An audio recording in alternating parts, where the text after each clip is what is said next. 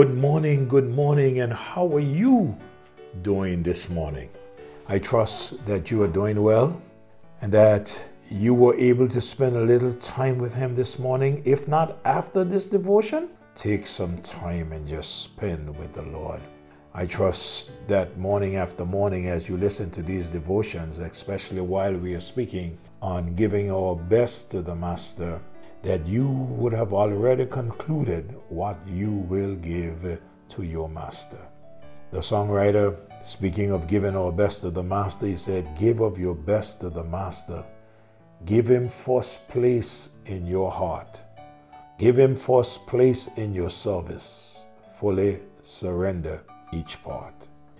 Give, and to you shall be given. God, his beloved Son, gave, gratefully seeking to serve him.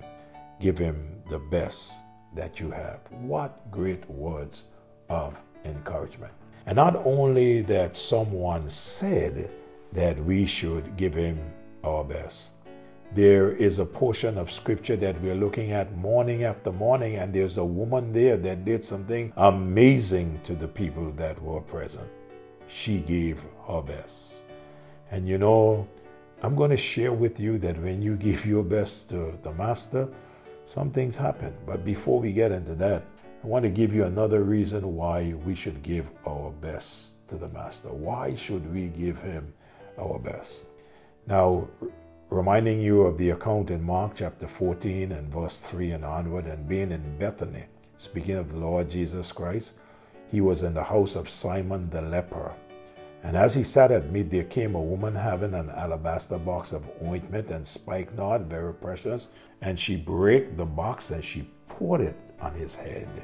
And there were some that had indignation within themselves and said, Why was this waste of ointment made? For it might have been sold for more than 300 pence and have been given to the poor. And they murmured against her. And Jesus said, Let her alone. Why trouble ye her? She hath wrought a good work on me. For ye have the poor with you always, and whensoever ye will, ye may do them good.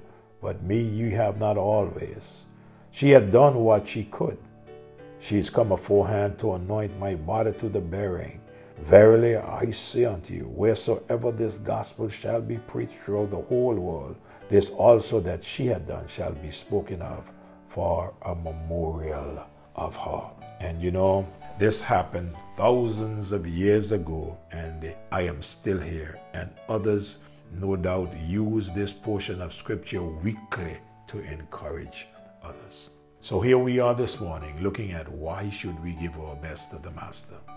Last morning I shared with you that we should give our best to him because of who he is. He is the eternal Son of glory. He is the Lord of glory, the Son of God.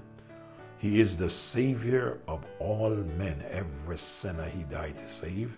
And he is my personal Savior, and he wants to be your personal Savior. So let's build on that a little bit this morning and say, because He has given His best for us. Why should we give our best to the Master? Simple. Because He has given His best for us. He has given not only His best, but He has given His all. Oh, His all He is giving for us. He shed his precious blood for us in order that we might be redeemed. Peter reminded us of that in 1 Peter chapter 1. And in verse number 18 and 19 and 20, listen to the words that Peter wrote. He said, For as much as ye know that ye were not redeemed with corruptible things. In other words, he is reminding us that we were redeemed but it was not by corruptible things. Peter's going to go ahead and remind us what we were not redeemed with, and then remind us what we were redeemed with, or what we are redeemed with. So he says we are not redeemed as with corruptible things as silver and gold from your vain conversation received by the traditions from your fathers. Tell us, Peter, what were we redeemed with? He says, but with the precious blood of Christ. That's the price that was paid for your redemption and for mine. As of a lamb without blemish and without spot, who verily was foreordained before the foundation of the world, but was manifest in these last times for you. You know, every time I think of this matter of being redeemed, I think of you and I being at the slave market of sin.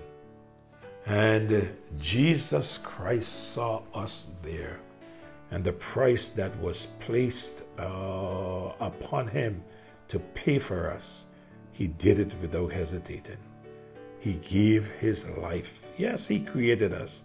Yes, we went contrary to his word, and he bought us back by giving his life for us. It was Mary, when she realized all that her Lord had given and was about to give for her, that constrained her to give her best, her all for him. In chapter 14 of Mark, the scripture says, she had done what she could. She She's come aforehand to anoint my body to the burial. Notice who is speaking and who he is speaking about and what he said about her. He said, Mary, she did what she could. She has come to anoint my body for the burying. Oh, if you and I could hear those words from Jesus, they did all that they could. Are you doing all you could? It was the Apostle Paul in his second letter to the Corinthians in chapter 5 and verse number 14. He said something. He said, For the love of Christ constraineth us, because we thus judge that if one died for all, then were all dead. Oh, he makes it clear that it was also constraining love that caused him to die for us.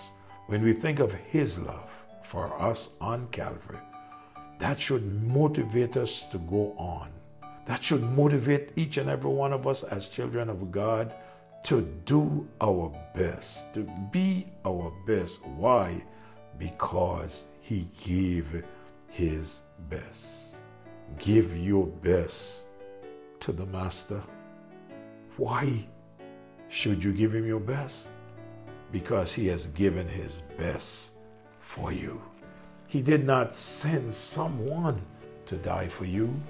He came and he gave his life in exchange for you to have eternal life.